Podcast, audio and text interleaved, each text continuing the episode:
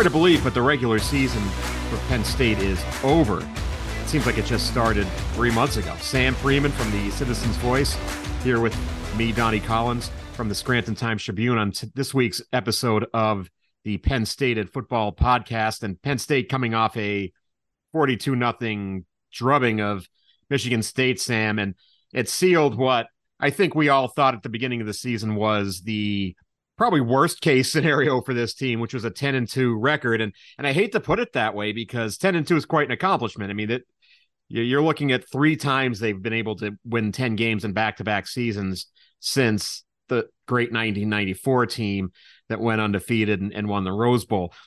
And, and you, you look at it in almost 30 years, they've won 10 games in back-to-back seasons. Now this is the third time. It's a heck of an accomplishment. But at the same time, you know, we've said on this pro- podcast, I've said it myself, fans aren't going to be happy with with 10 and 2. And I don't think they are. So I think, you know, as we as we look back on it, what is this team right now? It's is it a 10 and 2 team that can't beat Michigan and, and Ohio State? Is is that a sign of weakness? I I don't really know what it is, but I know that if it wasn't Ohio State or Penn State across from them, Penn State just dominated everybody. I mean, they won games by an average of 32 points per game this year. They they, they were one of the maybe the top defense in the nation. I, I, I don't see a lot of negatives with that. Oh no, absolutely. Uh, you you look at you know the Penn State's probably going to end up in that uh, in that top 10 to finish the season, and you know it's hard to argue with that.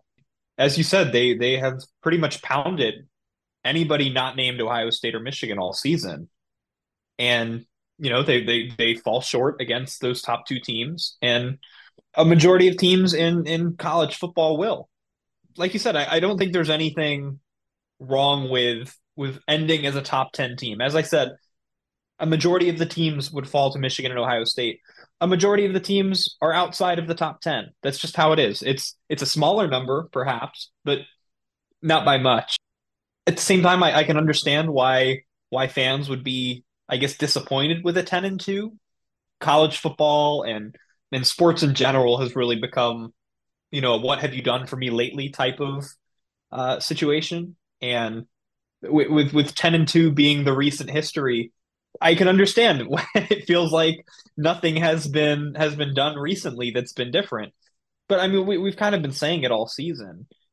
You know, while while while ten and two might be disappointing for people who who who you know are, are invested in the team and everything, ten and two is also not something to to be embarrassed by. It's you know, and, and maybe that's a moral victory, but you know, it, it's not just a moral victory. There's there's ten real victories baked into that ten and two that sure they're not the victories that that you know you you were you were hoping to get at the beginning of the season but as we said a couple weeks ago if penn state finished 10 and 2 with losses to rutgers and maryland it's not like you know people are are feeling much better about it you look at the 12 team playoff next year and i thought you know this is the year to do it this is the year to win the championship if you're going to do it because you're not going to have to face one of those top four teams coming off a bye after you've played a tough game. It, it, it's going to be imminently tougher to win the championship next year. And that's by nature because, you know, you look at it and, and say, well, you know, those, those top four teams are going to be probably similar to the top four teams this year. They're very good programs. They're, they're seasoned programs. They've been there before. And there's a reason they're in the top four. Facing them coming off a tough game when they're rested, not exactly an ideal situation. But you know, we're recording this on Tuesday, and I'm kind of interested to see where the college football playoff rankings has Penn State this week. I think we all think it's going to be number 10, right? I mean, it's because Louisville lost. Penn State was number 11 last week. Louisville was 10. Uh, you would think they're going to be 10. So let's, for argument's sake, Sam, say there's a 12 team playoff this year. Don't face the number 17, which is probably, you know, you're looking at Texas I I think Penn State can handle Texas. I, I think that's a good matchup for Penn State. So, you know, the, the 7 10 winner faces whoever is what, number two the next week. You're, you're, you might be facing Michigan again if you're Penn State in this in this similar scenario. And, and I don't think Penn State was overwhelmed by Michigan. I, I, I think they just didn't play well on offense. So I, I think in, in, in a way, it, it, it's it's tough to go back on on a statement where you know it's, it's going to be easier to win a four team tournament, twelve team tournament because I still believe that, but a lot of people have said Penn State is kind of the team that's going to be helped the most by the, the, the new format coming in next year. And I don't I don't think this year's team would be in a bad spot in in a, in a format like that because look, I mean, could they beat Ohio State? I, I don't know. I think they can. I don't know. You know, that's a mental hurdle they have to get over. Same with Michigan. But I like their chances against Florida State or Texas or even Oregon and Washington. You know, those are you know they've played Bo Nix and Michael Penix before and and, and played well. I, I I like their chances against Bama this year. In a way, this idea that they can't beat Michigan and Ohio State and, the, and that sullies the whole season, and people have that view, is kind of self defeating because they're very good programs. And who knows, you might be the third best team in the country. That was a pretty good game between Michigan and Ohio State on Saturday, and Penn State held them both to lower point totals than than they scored in that game against against their respective opponent and on Saturday. So I think defensively, Penn State has a shot at winning the championship this year if they're in the tournament. Now, is is that a bad season because they didn't make it? I I, I don't know. I, I I think next year you have a whole different outlook on this, and it might not change that that much. Maybe Ohio State beats them next year, but if you go eleven and one and make the tournament as a eight seed or a nine seed, is is that a better season than than this year where where you you lost to two of the better teams in the country? I don't know your point about Ohio State and Michigan, hypothetically, right? Like as you said, Penn State could be the number three team in the country. Would I would I stake my money on that? Probably not. But hypothetically, we, we could say Michigan is one, Ohio State's two, and we don't know because Penn State hasn't played any of the other teams in that top ten, right? And so I, I think that this twelve team playoff will. Uh, oh, I, I I don't know that you you are wrong about Penn State still you know, the 12 team playoff doesn't automatically make Penn State a, a national championship favorite or anything like that. But th- this extended postseason allows them to show something different. You know, you, you, you can go 10 and 2 and you can still go up against, you know, you still have stuff to play for outside of a, a consolation bowl game as, as they've sort of been, you know, turned into with the 14 playoff. You know, if, if Penn State goes 10 and 2 again next year, they lose to Ohio State and Michigan and then they they play a Texas, they play a you know whoever it may be, and they go and beat them, and they advance to the second round and lose. You know, Penn State looks, you know, it feels different. I think it to me, it feels like Penn State by by advancing in the playoff, by playing teams that are ranked ahead of them because they don't have to play teams like Ohio State and Michigan. You know, it allows Penn State to say, we're closer than it feels like if, if that makes any sense. You know that I, I think it'll it'll allow for some vindication for people who have been stomping their feet saying 10 and 2 isn't isn't a waste of time. 10 and 2 is worthwhile. And having a 12 team playoff allows you to go 10 and 2 get into the playoff play a team that's 11 and 1 but played a weaker schedule and and you know perhaps move on. And and, and as you said there you look at the hypothetical bracket and Penn State's defense is top of the country. There, there's so much talent on this team that you know who's to say? Who's to say that they they can't get hot and and and beat some of these five, six, seven teams? You know, and and sure, do I do I like their chances against a one, a two, a three? Maybe not. But at the same time, they'll have a whole year to reassess. They'll have a whole year of development. They'll have a new offensive coordinator. You know, it, it'll, it'll just be it'll be interesting to see what happens. I think there's more opportunity here for at least proving themselves.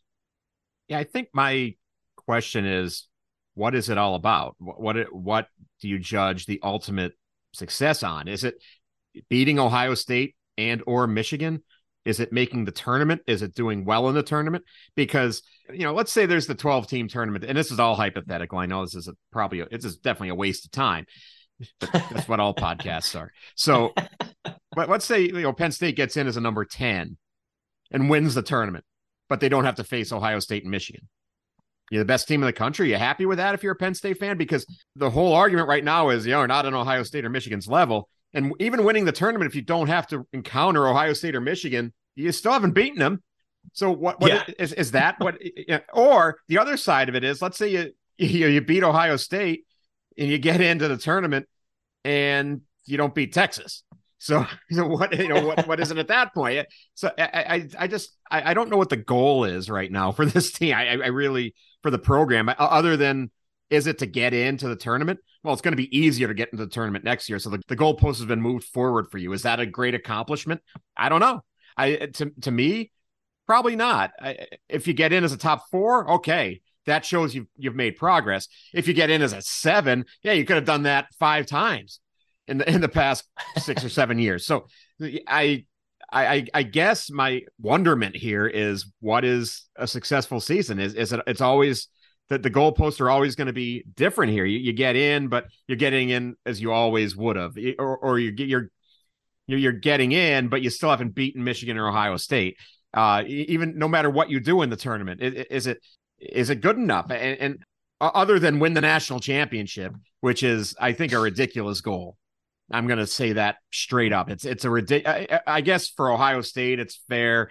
For Michigan, it's fair. For Alabama, for Georgia, for everybody else, I think that's a, a ridiculous goal because you just want to make the tournament. Nobody's making the tournament consistently enough to say I want to win the national championship. It, it's ridiculous to say I want to win the national championship when you've never made the tournament. So is making the tournament good enough for Penn State? Is, is that going to be a good enough deal next year? I I don't know. I I think that's a that's a fair thing to to talk about. I'm sure we'll talk about that in the year 2024 a little bit more.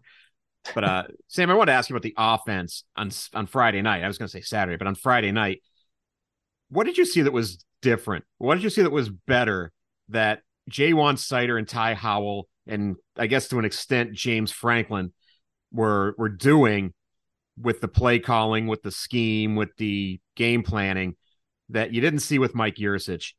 You know, I, I think that there's there's a couple of things happening.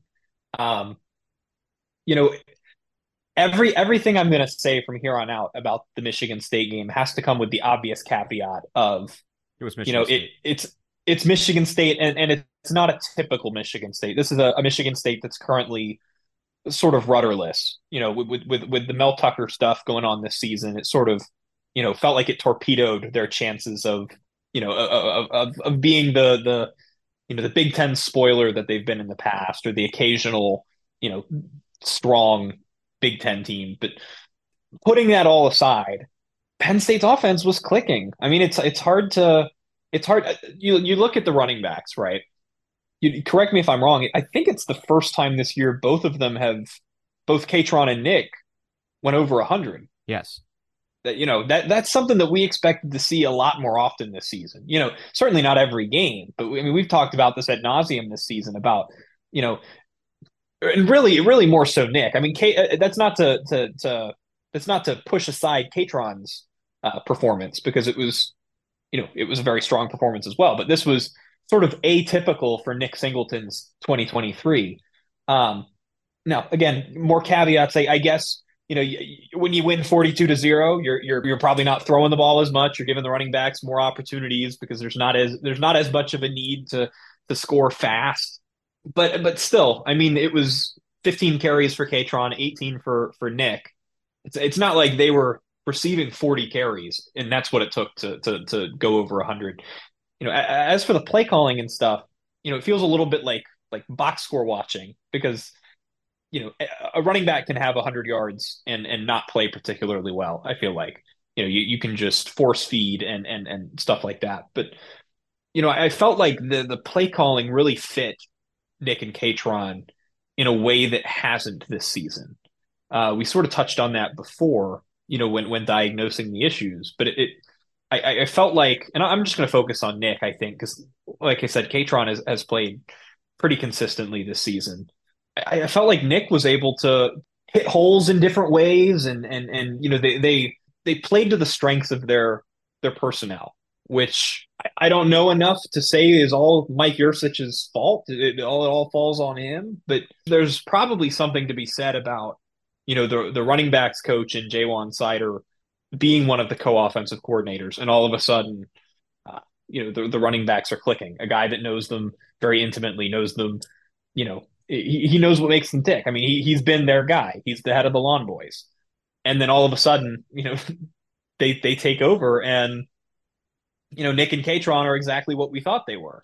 That's sort of where I'm at is, you know, Drew, I think, you know, obviously Drew had a had a great game.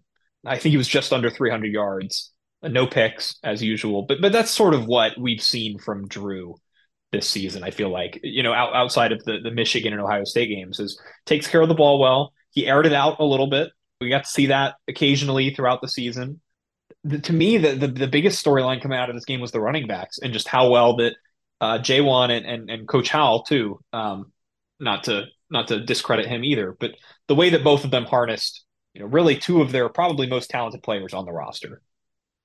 So I, I think what where I came away with this, and, and I and I agree, I totally agree. I think they used Nick and Kaytron in a way that benefits Nick and Kaytron and benefits the offensive line.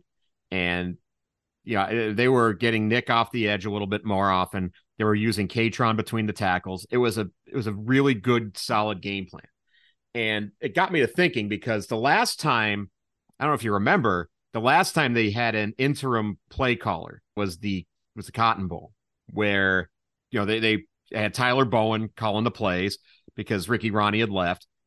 What does he do? Runs the ball incessantly, time and time again, and they they gain over 300 yards. It, it told me this, and I and I think this is true kind of with all interim play callers.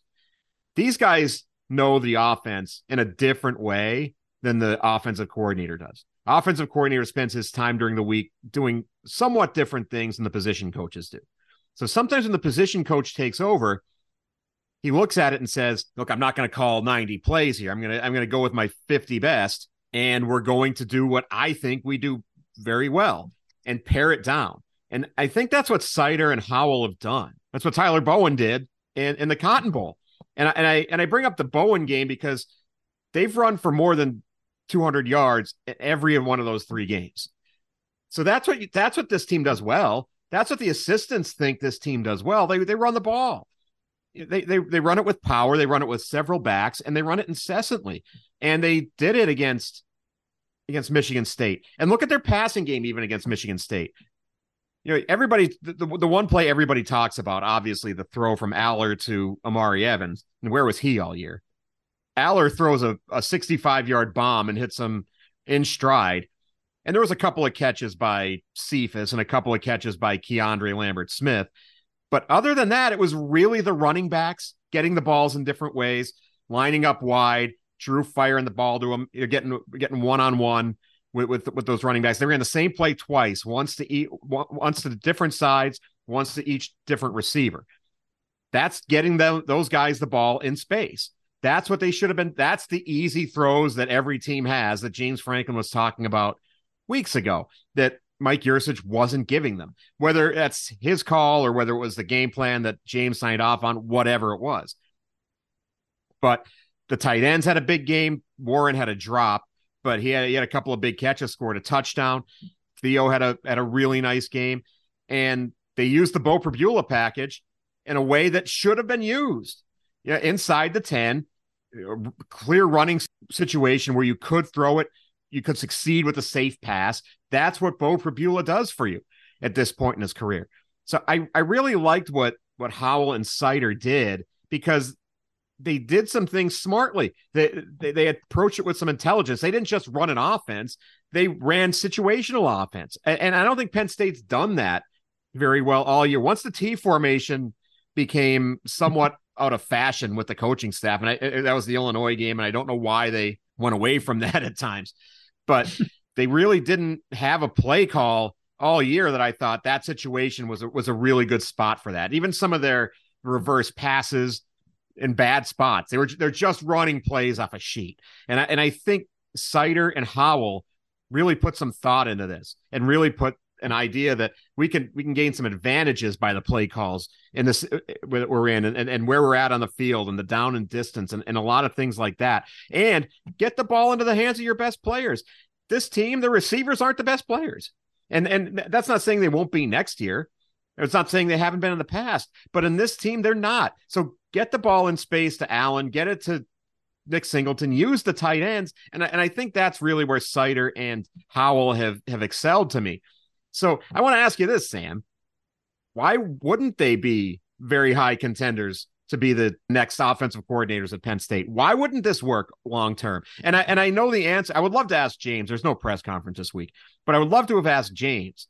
Do you think sharing play calling duties or whatever the, the shared responsibility is between these two could work over the long term? Because look, I don't think this is a bad idea. Ja'Juan Seider has been on the staff. He's earned the promotion. He recruits the heck out of Florida, which Penn State has never been able to do. He's brought in a lot of these guys. Nick Singleton would not be at Penn State. Kaytron Allen would not be at Penn State if it's not for Ja'Juan Seider. Ty Howle has earned his shot here. He's coaching the position where these guys have been really, really good. Now, did he bring in all of those guys? No, but he's coached them up. He's made every one of them better. Tyler Warren was a high school quarterback, and he's really developed under under Ty Howle. So I think these two guys have earned it. Why go out and, and bring in somebody who, who might not be as good when we've just seen you've gotten the best guy you could possibly have gotten in Mike Yurcich. And at the time, I'm not overstating that. Mike Yurcich was the best guy. He was a home run hire and he struck out. Why not just give these guys a chance? Yeah, I mean, I, I think you make a really good case, especially because, like like you said, they they know the the the ins and outs, the the inner mechanisms of of, of the offense, and specifically, you know, the skill sets of the individual players. Because, like you said, they spend so much time with them, and they've cultivated these specific skill sets.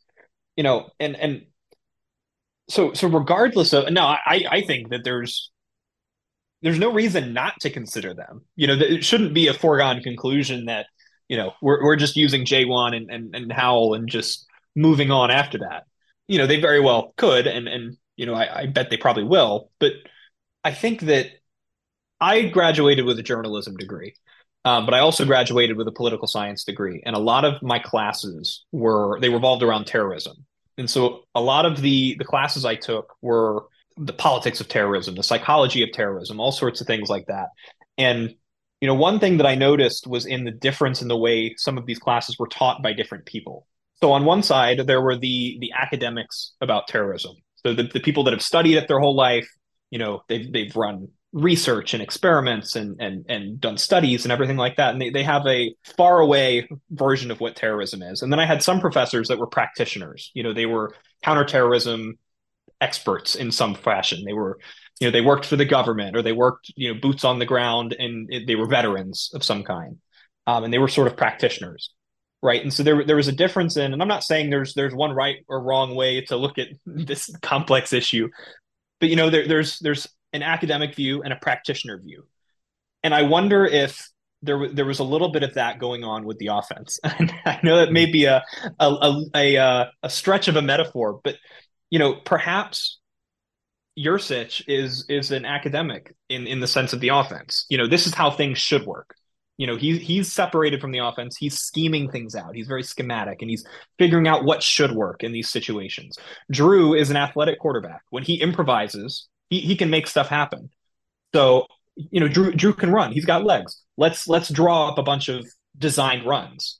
Um you know as we saw i don't i don't think drew was particularly successful on on a majority of those designed runs to, to the degree that they wanted. I think they were trying to run him like sean clifford runs and they're just not the same quarterback.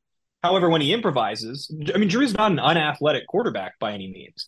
So you, you get Ja'Juan and you get Ty Howle in there as as the the practitioners, and and rather than you know looking at the offense for what it should be, they look at it for what it is.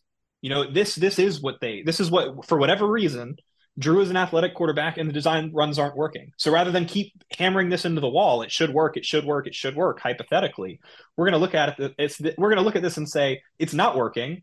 Let's let's let's do something else. Yeah, I mean James. One of the things he kept saying was we need to be more collaborative, and I think it was a shot at Yurcich in a way because it, it does sound like the inference there is he called his own game no matter what was going on on the field, no matter what the input was. But if you want collaborative, build a system that's collaborative. This is one of them. Now, it, Mike Tomlin did it, and I love Mike Tomlin. I I think he's one of the, the best who's ever done it. They they fired Matt Canada, and what he does is he puts his running backs coach in charge of the game plan and his quarterbacks coach in charge of calling the plays. And people were like, "What were you? Why? Why? Why would you do that?" And he said, it seems natural to me because the strength of the pack is the pack. So I think the strength of Franklin's staff is how deep they are. They they get along really well. They they have a a, a very good sense of of what they are and what they need, and they haven't really put it over the top on offense. They did on defense because of Manny. Manny Diaz changed everything for that defense because he took them from hey we're very good to hey we're dominant. We're absolutely every play a dominant outfit. But they hadn't gotten that with the offense yet. But I think what these guys do and what assistants tend to do, they they tend to know the little things that make you complementary. And all Penn State's offense has to be is complementary. And the, thing about that is they have the pieces that they should be complementary. They have two great running backs. They have a, a, a quarterback who could be one of the best in the country if he develops properly. They have tight ends that could really play. They have an offensive line that's solid. Now, next year, do they have a couple of receivers who develop? You would hope you have a chance to be complimentary at least on offense. So why wouldn't you hire the guy who's going to come in and be complimentary? And and I think that that Seider and Howle would be that complimentary and collaborative. I I, I think that's a, a really good combination. It worked here, worked in in the Cotton Bowl. everybody wants them to go out and, and hire the top guy you can get. I, I kind of like what they have, and and the the drawback there is it kind of changes what Ja'Juan and Ty Howle could do in their position groups. I don't know how that affects everything going forward, but I, I kind of think, you know, you've gone out and gotten the hot name twice now and it hasn't worked.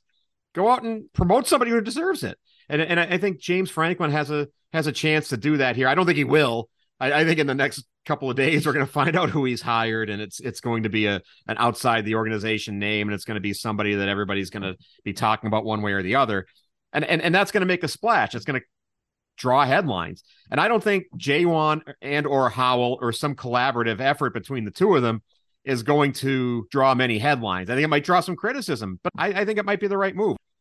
Sam will come back in the next segment and we'll talk about something that's near and dear to my heart. I don't know about yours.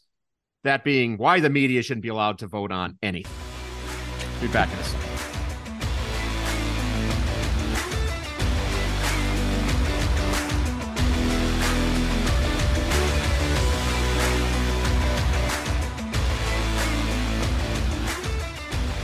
We're back with the second half of the Penn State football podcast for this week. And we're going to talk about, like I said, something that I felt strongly about. And I try to stay out of it. I, I end up voting in a lot of awards because as a football writers member, you get asked to do that. And some of them are, are really well done. And, and I try to limit my uh, participation to the ones that I that I think are generally given to the right person. I I don't vote on all Big Ten teams because I think they're a popularity contest. And, and the all Big Ten team came out Tuesday, the uh, defense and special teams anyway. And I, I want to get your thoughts, Sam, on that because we'll get to the Broyles Award in a second. That came out on Monday. That's a whole different barrel of fish to shoot into because it didn't include Manny Diaz. But the all Big Ten teams, did you have any issues with who ended up on the defense? Uh, there was only one consensus first team player from Penn State. It was Chop Robinson, Adisa Isaac, first on the media team, Abdul Carter, first team on the coaches team. But really, that was that was it for Penn State on the first team. And and I found that interesting because Penn State led the nation in defense. And some of the better players, especially Isaac, I thought was a a guy who could have been a consensus guy. I, I thought at least one of the defensive backs, Johnny Dixon, not being on I think it was the media team in any regard other than an honorable mention as a joke because Johnny Dixon, I could argue, was the best defensive back Penn State had. What, what, what are your thoughts on? Did you pay much attention to those? I, I tend not to, and I wouldn't pay any attention to it at all if I didn't have to write about it, honestly, because I, I, I think they generally are a popularity contest, and and that's not just the Big Ten. That's usually when somebody in the media has to has to vote on something.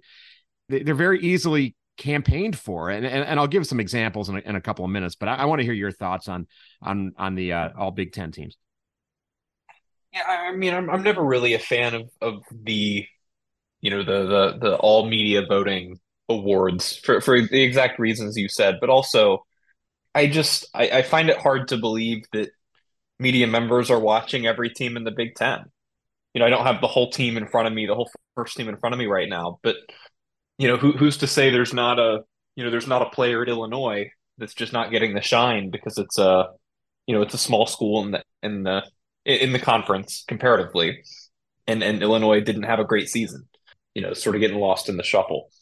Uh, as as for individual players, I, I was happy to see Adisa Isaac uh, on the media first team, and then the even the second team with the coaches. I, I kind of I, I kind of thought Adisa was going to get lost in the shuffle, but thought that he definitely deserved, uh, you know, top of the top billing.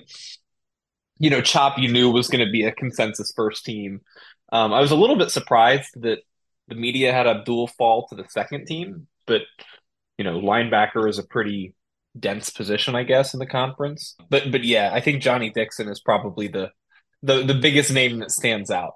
Especially because, like you said, I, I probably would make the argument that Johnny Dixon has at least played on the same level as Kay, as Kalen King this season. Certainly not, you know, on, the media team, two teams short of Kalen King's performance this season. Uh, it's no shot at Kalen King. It's just that Johnny Dixon has played, you know, very well in his in his secondary role. But yeah, I mean, I, I, I don't put a ton of stock into these awards just just because you know over time for me they they've really lost their their luster. You know, when I was younger and I was consuming college football in a different manner, you know, I, I put a lot more stock into the college football awards. Uh, you start to see, you start to live in in the in the media world for a little bit, the ecosystem, and you start to realize it's not that it's an unimportant award. It's good for the players. It's good to get recognition. You know, I'm all for players getting, you know, the honors and everything like that. But I, I don't know that it means as much as, as as I thought they did. That's one thing I really looked forward to when I when I got my job was oh, I get to vote on some of these awards and and you know it started in the international league when I was covering minor league baseball and you get to vote for the league MVP, the all league team at the end of the year, and, and, and things like that because you're covering every game. And these guys really want you to vote because, again, you're seeing every player, especially when you're you're on the road and and, and doing things like that. It, it's hard when you're not seeing every team. And, and I'll give you a, a really good example here on the on the media team. And I'll focus on the media team. The coaches team, who knows what goes into that? That's a that's craziness. We don't have a say in that. But the media team, you, you kind of do. And defensive backs uh, on the on the all conference media team, Cooper DeJean did not have as good a season as Johnny Dixon did. He just didn't. And Iowa, he's he's the Iowa cornerback, and he came into the season with all, all sorts of hype, and he deserved a spot on the second team. That's where I'd have I'd have voted for Cooper DeJean but he got a spot on the first team, which doesn't surprise me because everybody talks about him as an NFL guy. Everybody talks about him, what he's done in the past, but he didn't have that kind of a season this year. And I think Iowa generally has gotten extremely overrated defensively. And again, we'll talk about that when we talk about the Broyles Award. But the other Iowa defensive back, Sebastian Castro, is on the second team. And certainly, could you tell me one thing Sebastian Castro did all year? He, and, and he played Penn State and he was on the field all night. Could you tell me anything about Sebastian Castro? I can tell you one thing about him, and I'll tell you why he got on the team. I certainly couldn't. Okay. He got on the team because Football Writers Association of America members, of which I am one, got a notebook last week with Sebastian Castro and Cooper DeJean on the front of it. And I'm telling you, he got on the team because of that. People voted for the guy. And I'm not, I, I have, and all I'm saying is, I saw a game where he played in, and Iowa's defense was on the field for 90 plays.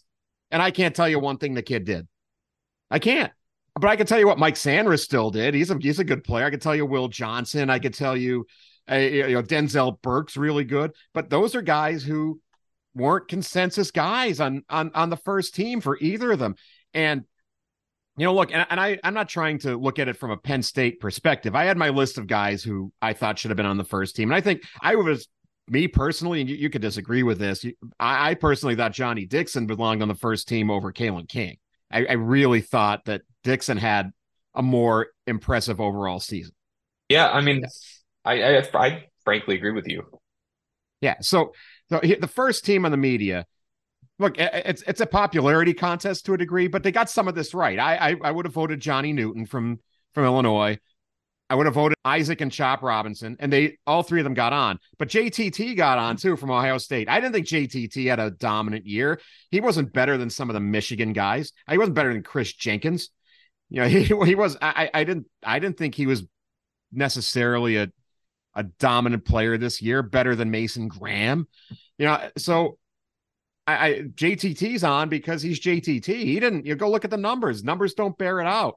Yeah, and and the linebackers Eh, you're just writing down who had the most sacks and who had the most tackles. Eh, everybody, I remember there was a player many years ago, and, and I'm going to get criticized for this out in Chicago if the, the three people who are listening out there, but Northwestern had a player many years ago. I don't know if you remember, named Barry Gardner, and all Barry Gardner had to do was be within the 53 and a third yards of the tackle, and he was getting credit for the tackle the guy had something like 170 tackles one year. It, it, was he it was nuts, and he ended up playing. He's a good player. He ended up playing in the NFL for a little bit, but that was the joke that if Barry Gardner could sneeze on the pile, he was getting credit for the tackle, and they did that for a reason. They wanted the tackle numbers to be high because they thought he was a really good player and wasn't getting any attention those first couple of years.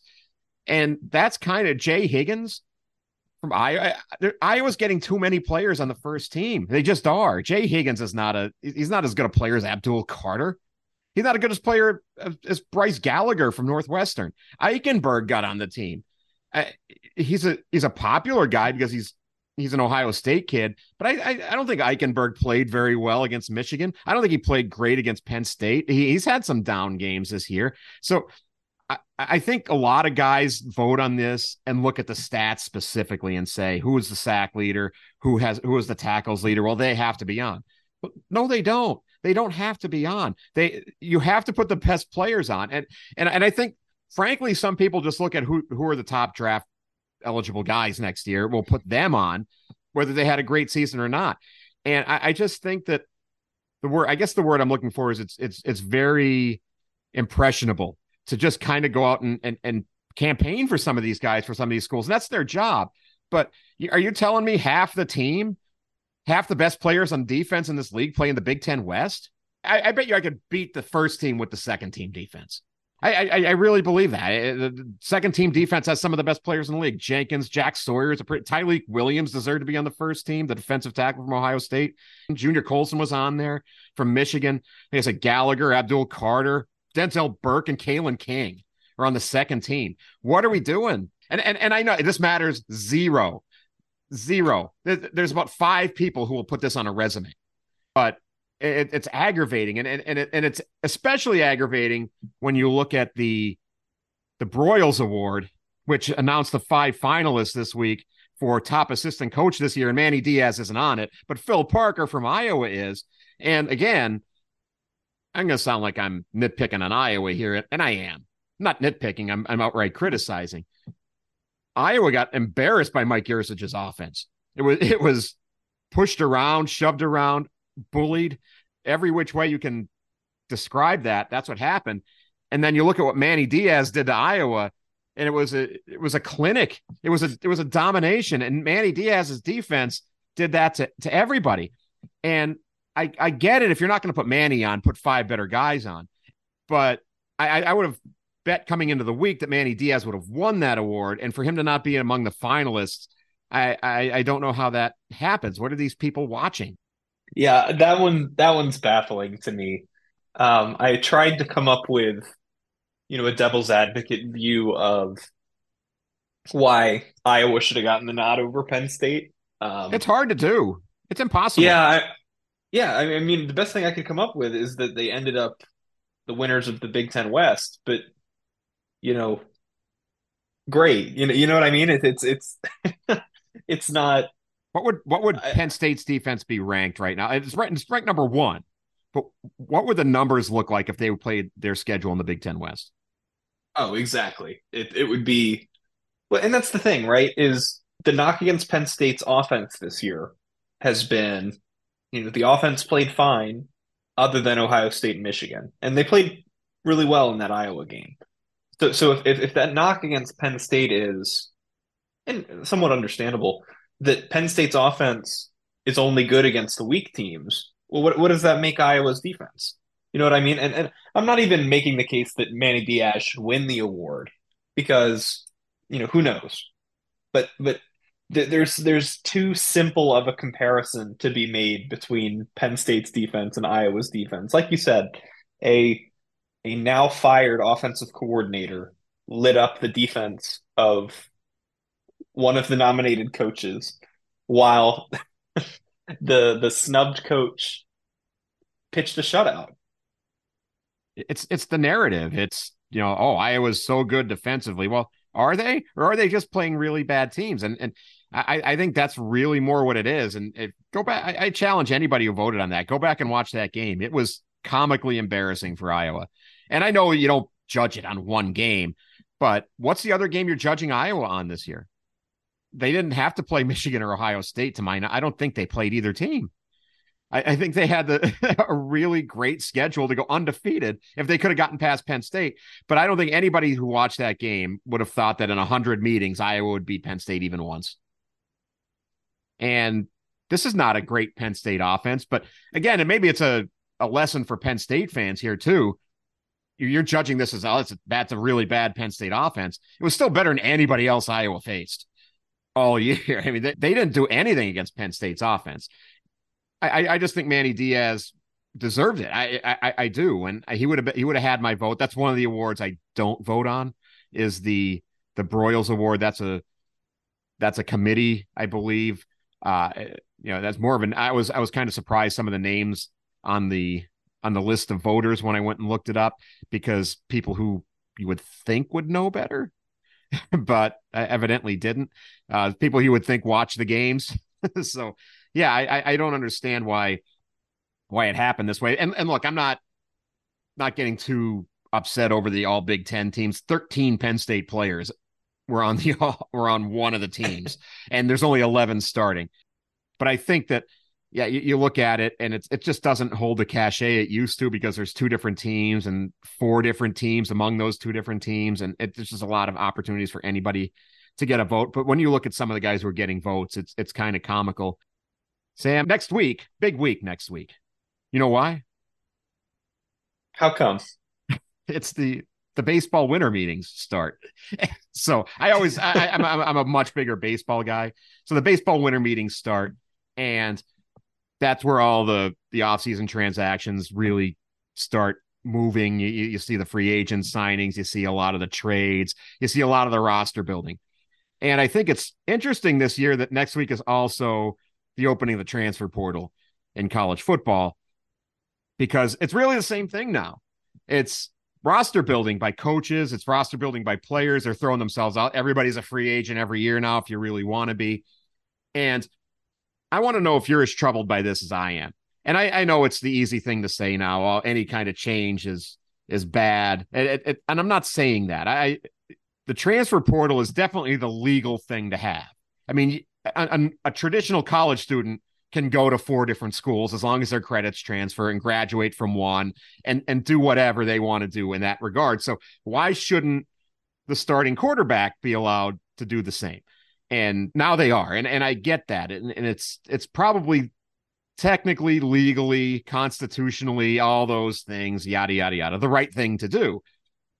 But it's killing the game, in, in my opinion. It's killing college football, and it's it's way more damaging than than some of these kids thing Now, now you're you're, you're going to look at it, and, and all you see are the success stories. Chop Robinson transfers out of Maryland, comes to Penn State, elevates himself in Manny Diaz's scheme, becomes one of the best pass rushers in the country. He's probably going to be a first round pick in April, and he's you know he's not, he doesn't have to graduate. I don't know if he is or not. He might have enough credits. I don't know, but he he doesn't have to do any of that because his chosen profession is football and he's going to be able to because he transferred in part he's going to be able to succeed but i saw somebody posted this morning and i'm going to read it verbatim and i, I, th- I think it was brian Dohn from 24 7 who made it just made a, a great point. And i'm going to read his tweet verb or x or whatever they call him now. I don't know what that sam what, what do they call these things? X's? I'm going to read his x verbatim. I've said this each of the last few years and i shall do so again. There are a lot of players heading into the portal who have no idea they've suited up for a football game for the last time. The reason I brought up the baseball winter meetings is because that's kind of how I look at these guys. When when I see somebody has entered the portal, I think because I cover Penn State, would this guy be a fit at Penn State? Is this somebody I could see them going after? And that makes it a lot more fun. Like makes it more fun for me, makes it more fun for the fans, I'm sure, to follow along. It's an extra recruiting season, and fans love recruiting. But there are going to be some guys who don't get picked up.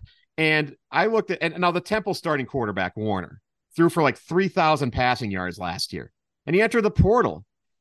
He's giving up a sure starting job to bet on himself. And I hear that a lot. You're betting on yourself is that always the right thing to do? There's there's all these advisors, I guess they call them. But really they're just people either paid to be close or family members who are definitely close to these players who believe in them maybe more than they really and, and the grand scheme anybody else in the world does. Is that the right person to be taking advice from? Eh, eh, if if you're leaving a sure bet job and and people get picked from small programs division 2 division 3 all the time everybody's always looking for that new opportunity that next best place to be that more NIL money whatever is this a good thing because people are benefiting from it but there's also that other side of it where you're giving up something that's sure and getting nothing in return and there is another a third side of it too where coaches are telling kids you know, you're not going to play here. Why don't you just go in the portal? And that's not beneficial necessarily to the kid who's being told you can't go to school here anymore, essentially, because you're on scholarship. They're also being told you're not going to play. And that's what you're here for. So why don't you just go somewhere else? I, and, and it's to manage the roster. It's to go find something better, maybe if they want to. I, I the whole thing is it, it bothers me. It, it's just yeah, I mean, I, I, think you brought up a, a bunch of good points. Uh, certainly, the you know the the fairness aspect on on on the player autonomy side i think is a, is a good thing right? Like you you brought up that you know when i was in school i could have just packed my things and and moved to the west coast because i wanted to. And you know why should you know some some wide receiver not be able to do that if he so desires? You know he misses back home he wants to go back home sure but as you said, from a football perspective, I don't know that I don't know that every transfer is created equally. Um, like you said, you you see it, you know, a couple times a year where somebody enters the portal. Presumably, they don't get a ton of attention, and then they either try to return or they just dissipate. You know, we, we don't really hear from them as much again. You know, or they they go to some tiny school, the only place that they could really get get a look. And I mean, I guess from from the perspective of autonomy, I guess you have the right to make that decision. You have a right to make a, a decision that ends up poorly for yourself. So I, I, guess I get confused as to why some players choose to to move around. I mean, you look at like Joe Burrow at Ohio State. It makes sense why somebody like him would go seek out a potential starting job at LSU, right? That, that's it's not a a massive step down. You're still getting eyes, and, and you weren't going to get that opportunity at, at Ohio State. You know, and as as you said, I don't know if he was being told by the coaching staff there, "Hey, there's no room for you. If you want to play college football, you're going to have to go somewhere else." And and I at least appreciate the the upfrontness about that. So, so a, a kid's not wasting their eligibility sitting somewhere they're not going to end up playing. I I do have two two not I don't I don't want to say concerns because I'm not a decision maker, so you know it it doesn't lay at my feet. But the two things that I think about fairly often are number one, it was a point that you brought up, which is, you know, the the NFL finds you. If you're a player that's going to go play in the NFL, you're you're you're going to be found, even if on your college roster you weren't the top dog. If the NFL thinks they can find something, you know, they'll they'll go for it. I mean, who it was a couple years ago the Patriots. Now this is a it's the Patriots and it's a uh, it's a bit of a stretch, I suppose. But it was a couple years ago in the second round. Bill Belichick selected Kyle Dugger from I don't remember where he played. It was like Lenoir Rhyne. I'm sure I butchered the pronunciation, but, but but that's an example, right? And I'm not saying you know, bank all your your money on on that possibility. But that that's an example that they will find you. Um, if, if you're flashing in in your opportunities, they'll find you. So so you know sometimes I feel like people jump the gun and, and the idea of being a starting caliber player, but if you're a starting caliber player but playing in a rotation, it's not the worst thing in the world if the opportunities aren't there elsewhere. It's I guess what I'm trying to say. And and then my second concern is I bet it's happening more often than we think, uh, and I frankly think it's happening fairly often. Uh, is is coaches contacting other players prior to entrance into the portal? I, I think about when Jordan Addison left Pitt. You know, he he wasn't officially in the portal, and then all of a sudden he's at USC before Pitt even knows what hit him. And I'm not saying Jordan Addison shouldn't have been allowed to go to USC he was probably a first round pick before he went to USC, but maybe he wanted to chase a national championship. He wanted to play with a, a Heisman, uh, a Heisman winner in Caleb Williams. I, I, I don't know. I, I don't know that there's a ton of oversight in this transfer portal. I don't know that there's a consistent set of rules. To me, that would have been one where, you know, you with all the investigations and the NCAA does, they didn't investigate that one.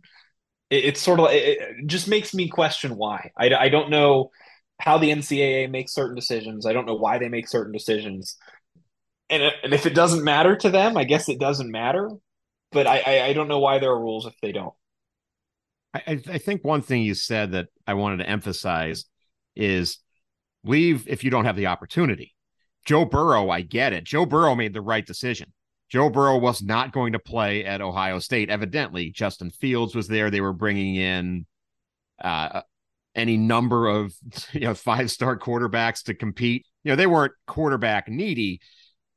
If they tell Joe Burrow, "Hey, you got to go somewhere else," and or you're not going to play here, of course, Joe Burrow should have the right to go somewhere else, and it worked out for him. Now, not a lot of guys entering the portal now. I would I would assume are Joe Burrow, but they all think they are. And you know, I I think when when when I see a guy who starts number one and number two had success and they're at a smaller program i think well good for them. Out of high school they found the situation that worked for them. And i have i, I have a big problem with suddenly because it's convenient for you turning your back on the small program that believed in you to go to a bigger one that's going to offer you some NIL money and going to promise you a, a chance to compete. And obviously in your mind, oh, a chance to compete, I'm going to win that competition. It doesn't always happen that way. I think it's about 50 50. I, I, think this generally works out well for some guys and very badly. And, and there's really no in between. And, and Penn State, I think looking just at them, they do a pretty good job of finding guys that they know could come in and, and play, and they don't have to promise them something that they don't know they can give them. Hunter Nourzad's a good example you know, he, he's a guy who's got an Ivy League education. So why not just come in and, and see what you can do? He's already got the education. He's already proven what he can do at that level. Same with uh, Mitchell Tinsley, uh, a, a, guy like that to, to bring him in. The kickers, I think that's a great way to use the portal. Just keep finding a kicker every year. You don't have to go recruit somebody. I, I, I love that use of the portal. I think Penn State uses the portal pretty well. You're not going to hit 100%, but if you're hitting about 90, and I think Penn State is, and, and and they're they're finding complementary pieces and not star pieces.